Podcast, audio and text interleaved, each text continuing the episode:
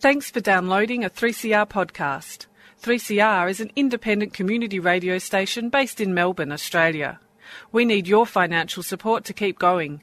Go to www.3cr.org.au for more information and to donate online.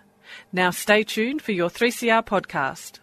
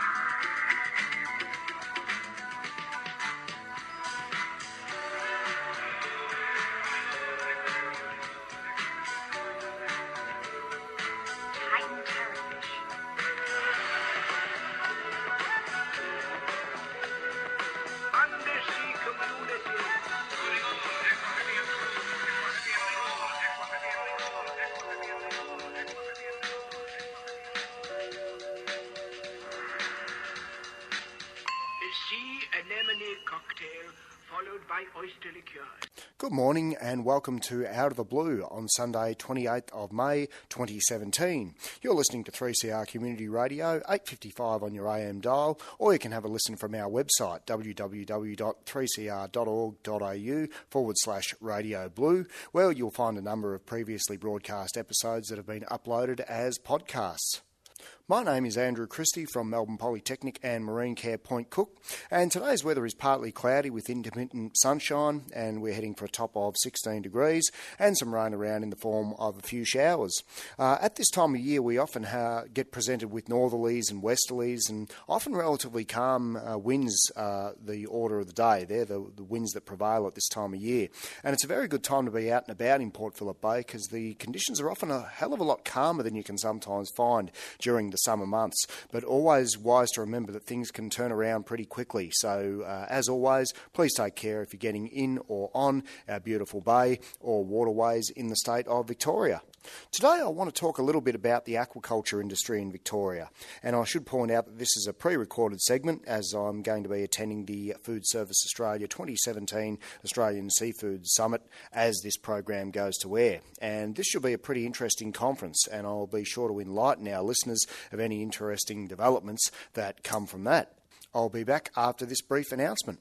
Help 3CR support the rights of Indigenous Australians.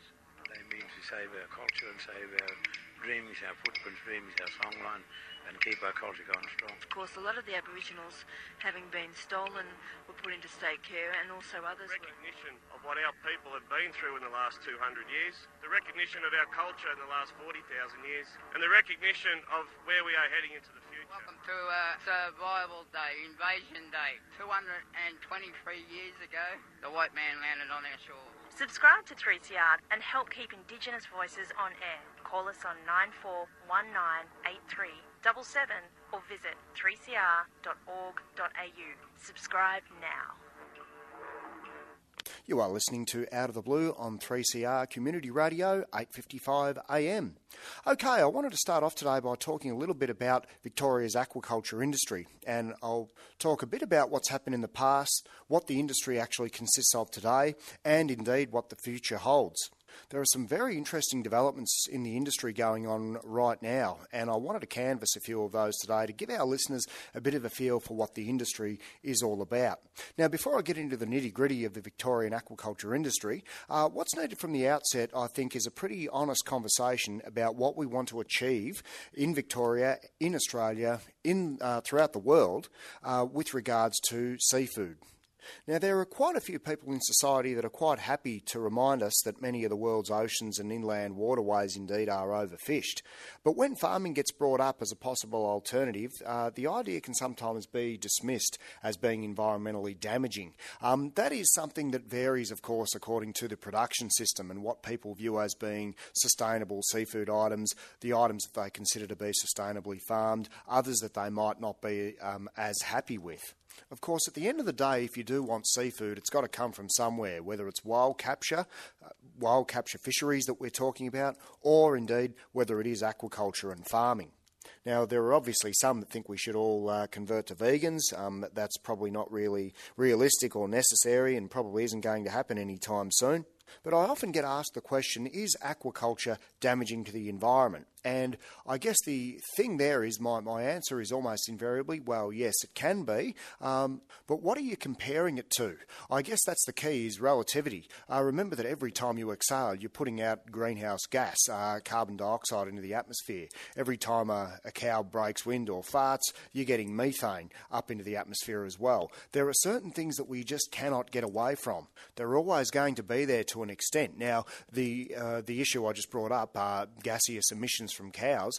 Even today, I mean, there's a lot of research underway to try and come up with diets that enable the cow to excrete less methane. So, quite often, where there's a will, there's a way, and it's a matter of how we go about researching and developing uh, various topics in the agriculture and aquaculture industries. Remembering, of course, that aquaculture is effectively a branch of the wider agriculture industry, and it essentially means the farming of aquatic animals and plants. And I don't think there can be much debate that surely the, the way forward is sustainable farming systems. Of course, what you want is profitable enterprises. Uh, they're not much good at the end of the day if they're not uh, adhering to the economic bottom line. They've got to be viable enterprises. And of course, adherence to appropriate animal ethics. What you want to have ideally is what I sort of term the shotgun approach, where you hit multiple targets with the one blast. And a lot of these things, uh, when we consider things like animal ethics and profitable enterprises and the sustainable farming systems that I just mentioned, a lot of these things in their essence are not mutually exclusive. For example, if you've got a situation where you've got a whole heap of fish in the sea cage and they're not happy, um, that they're suffering from diseases and they're in cramped conditions and the stocking density is far too high, then you've got a situation where animal ethics is being breached. That's the last thing that the farmer wants or the, the aquaculture enterprise manager wants to see. Why? Not only from the animal ethics standpoint, but the fact is that he's not going to be getting very good food conversions. More often than not, his fish aren't going to be really all that interested in the feed. And if they're not feeding, they're not growing. And if they're not growing, then they're not going to be able to be sent to the market in a good enough size or condition. So you've got to be able to get on top of all these issues as an aquaculture enterprise and indeed as an aquaculture industry. To say it can't be done, I believe, is an absolute cop out. If something isn't quite as nice or as peachy as we'd like it to be, then of course the way forward is lots of research and importantly, lots of development too. Um, that's where industries have sometimes been criticised in the past is people turn around and say, well, they're very, very good at the research, but actually upscaling it to make it a commercial reality, in other words, going down the development path, is something that hasn't been done as much as some would like. When we talk about R&D, research development, there are many that believe there's an adequate amount of research done, but not as much of the D, not as, not not as much of the development that's really been followed through. One thing is for certain, and we are at a crossroads now and something of a tipping point when it comes to the skyrocketing rates of obesity and indeed conditions like ADHD, the attention deficit hyperactivity disorder in children. And as well as things like exercise, which are widely advised as being very, very important for a, a good lifestyle and a good physique and all those sorts of things that we want to have. Of course, it's exposure to things like junk food and, uh, you know, it might be a chop and chip based red meat diet that starts to send people down this path. And the notion that you can keep many of these sorts of conditions at bay by having a high omega 3 fatty acid type diet, in other words, things like seafood, for example, is something that's very near and dear to my uh, very near and dear to my heart. Um, I've got to say, and I've kind of been put in that position just as a, as a matter of chance. Um, I happen to suffer from a disease condition of my spine, a thing called ankylosing spondylitis.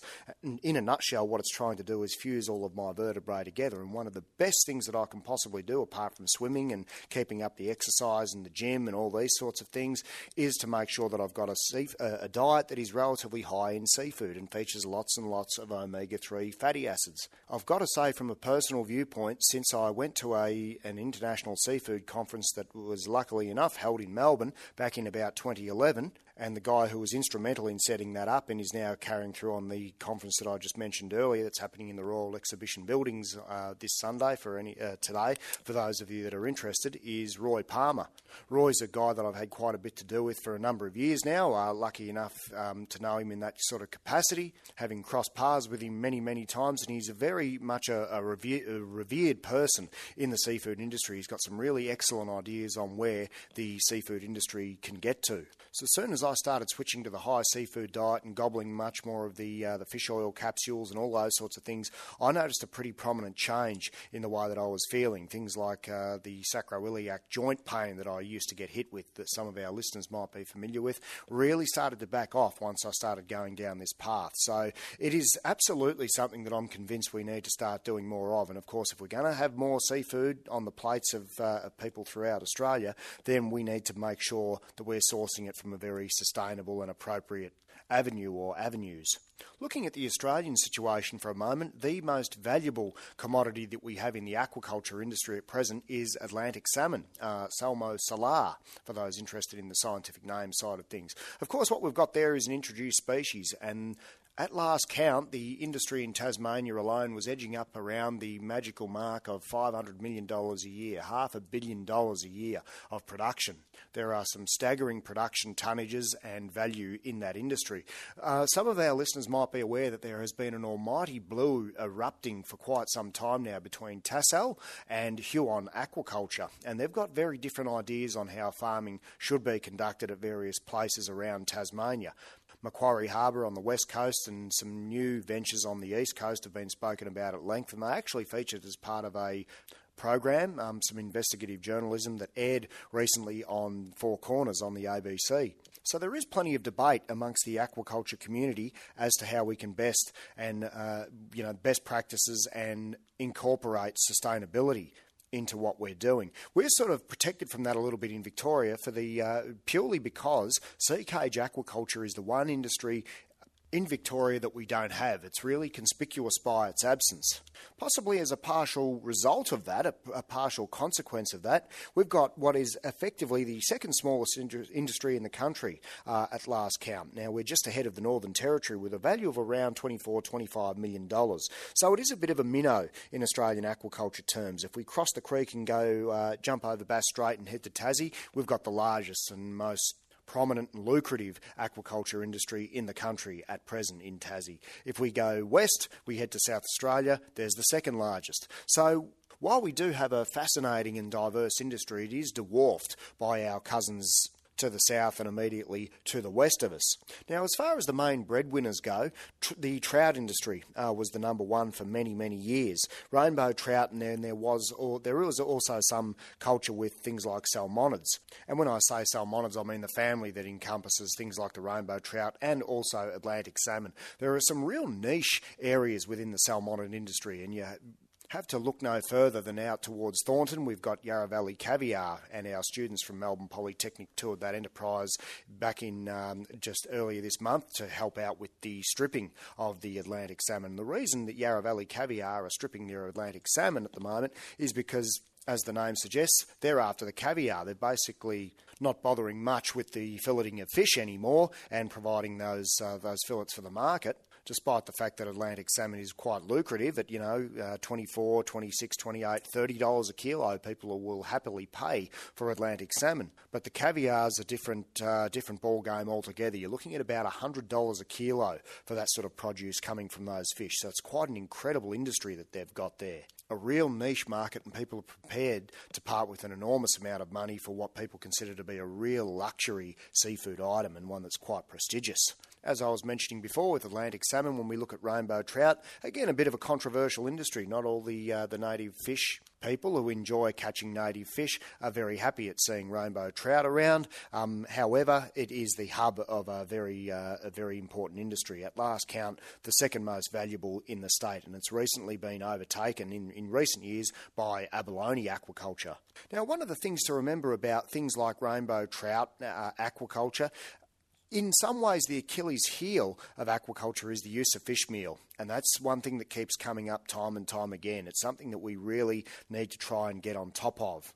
The issue with, with fish meal, of course, is that quite often, more often than not, it comes from wild capture fisheries. Sometimes those are harvested in quite a sustainable manner, other times they may not be. So that is certainly a burning issue in the aquaculture industry at the moment. There's plenty of research underway into replacement diets with things like, for example, soybean meal. Now, I remember being at a conference in Adelaide uh, not all that long ago, and it was quite an awkward experience being at the conference and hearing about, uh, you know, looking at all these great products that were part of the trade show, trade show section, and people were talking about these diets for yellowtail kingfish and the soya bean meal, and then immediately after going through the trade show, you sit down to the, some of the conference proceedings, and there was a research paper there being presented on what they were calling yellowtail kingfish uh, soybean meal enteritis. In other words, the fish were eating the soybean meal prepared feed and ending up with the runs. They were getting diarrhea effectively as a result of consuming the soybean meal. There are some people today saying that, well, we really shouldn't be trying to feed carnivorous fish soybean meal. We should be giving them something else that's far more appropriate to their dietary needs and their nutrient profiles. The thing with it all is, of course, that you've got to try and get somewhere with this sort of stuff. You've got to try and get on top of it. You know, bottom line, at least they had a go. And that's an area where we have to watch this space and see how it turns out over time. Uh, Dr. Giovanni Turchini from uh, Deakin Uni's Warrnambool campus will be presenting at the Seafood Summit and it will be very, very interesting to hear what he has to say about things like Murray cod, uh, fish meal, uh, replacement diets, and all these sorts of things to keep our native fish ticking over. As I said, any real showstoppers there I will present on Out of the Blue in coming weeks. Okay, let's go to a song to break it up a bit, and we've got one with a suitably aquatic theme today. Now, the Orinoco River is one of the largest rivers in the world, and by discharge volume, it sits at about fourth place on the list of the world's largest rivers. Now, if I say to you Orinoco Flow, uh, some of our listeners will know immediately the song that I'm about to play, but maybe some of you might be scratching your heads a little bit. So here it is uh, Orinoco Flow in brackets. You're listening to Out of the Blue on 3CR Community Radio, 855 on your AM dial, and that was Enya with Orinoco Flow.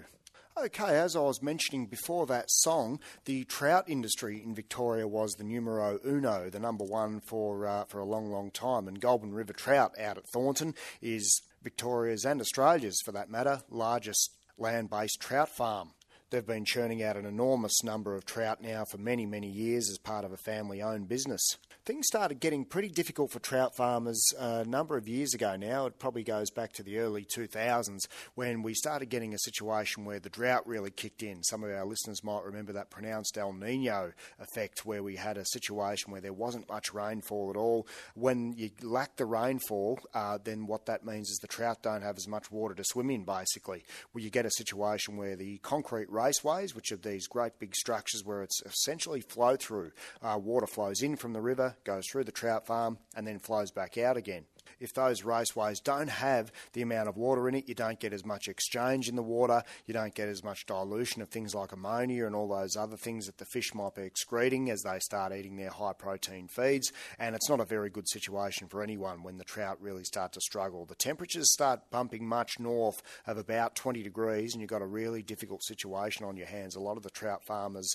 start, start cutting out the feed. They stop, uh, stop feeding the fish at around 21 degrees plus, just because because you've got a situation there where the animal is a cold water fish, so it doesn't like temperatures much higher than about 16 degrees. If you could sit 16 degrees year round for trout, they'd be reasonably reasonably happy. It's when you get to the high teens, low 20s, and God forbid when you start getting up uh, above 22, 23 degrees things can turn ugly pretty quickly. So, with all the drought and all that sort of thing, now uh, happier times are here again for the trout farmers because they're getting a hell of a lot more rainfall than they did once upon a time. Anyway, along came the abalone industry, and that really started to make significant inroads. The abalone industry is based on a similar uh, design in a sense, in that it's flow through. Uh, they're what we call coastal flow through farms. So, they're set up in situations like Ocean Wave Seafoods out at Lara, an enterprise that our aquaculture students from Melbourne Polytechnic have regularly toured in the past. And what those guys do is they pump water onto the farm, it flows through the farm, goes out into a settling, uh, settling pond area, and then from there it gets discharged back to the ocean. Now, some people look at the flow through elements and say, well, that's not ideal. You're pulling water from the river or you're pulling water from the sea and you're putting it through the farm and then you're discharging it again. So you've got a, you've got a situation there where there might be a higher loading of nitrogen, uh, you know, what we call the nitrogenous waste products, things like ammonia or nitrites or nitrates, all gushing out back into uh, whether it be Port Phillip Bay or whether it be the Goulburn River or, or wherever. And that really came to a head when the abalone industry was getting so close to knocking off trout, and then all of a sudden along came what we call AVG, or abalone viral ganglioneuritis. Now, that's a herpes virus that started causing mass die offs of abalone at some farms in southwest Victoria and then started spreading not only to other aquaculture farms as it burnt its way east, but also to the wild capture industry. And the Victorian Abalone Divers Association were absolutely up in arms about that and were pretty furious because they're saying, well, okay, you've got millions of litres of water flowing through these uh, coastal abalone farms on a daily basis, being discharged. If they do get a virus like they did, then it spreads to the wild population and there's very little you can do about it. Now, what they were, what they were saying was that, well, we should disinfect all of that water. But of course, when you're talking many millions of litres of water, that's much easier said than done. For a long time, it was assumed that the virus had exploded in an aquaculture farm and then been discharged, and then it uh, occurred amongst the wild capture area. And one thing that people were terrified about was the fact that it might jump uh, Bass Strait, it might jump over from uh, from Victorian waters into Tasmanian waters and start threatening the industry there as well.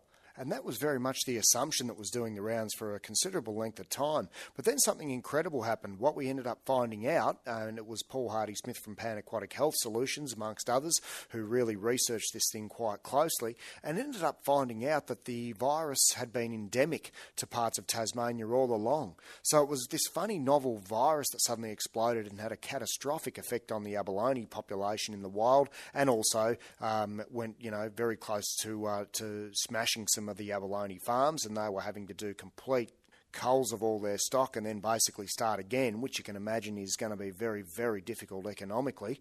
But all along, it appears that it was endemic to Tassie. So quite one of those things where we're never really quite sure of what uh, what caused the eruption to occur in the first place. What the actual origins of it were, it's still something that's shrouded in quite a bit of mystery. So it's one of those difficult ones that we have to try and find the smoking gun for eventually. Anyway, we shall continue this discussion another time. For our listeners out there that are interested in what recirculating aquaculture systems look like and want to know a bit more about the aquaculture industry, please feel free to contact Melbourne Polytechnic, and we're more than happy to show people around the Aquaculture Training and Applied Research Centre at our Epping campus if you're in the area. Till next time, enjoy your Sunday and stay tuned for Out of the Pan with Sally.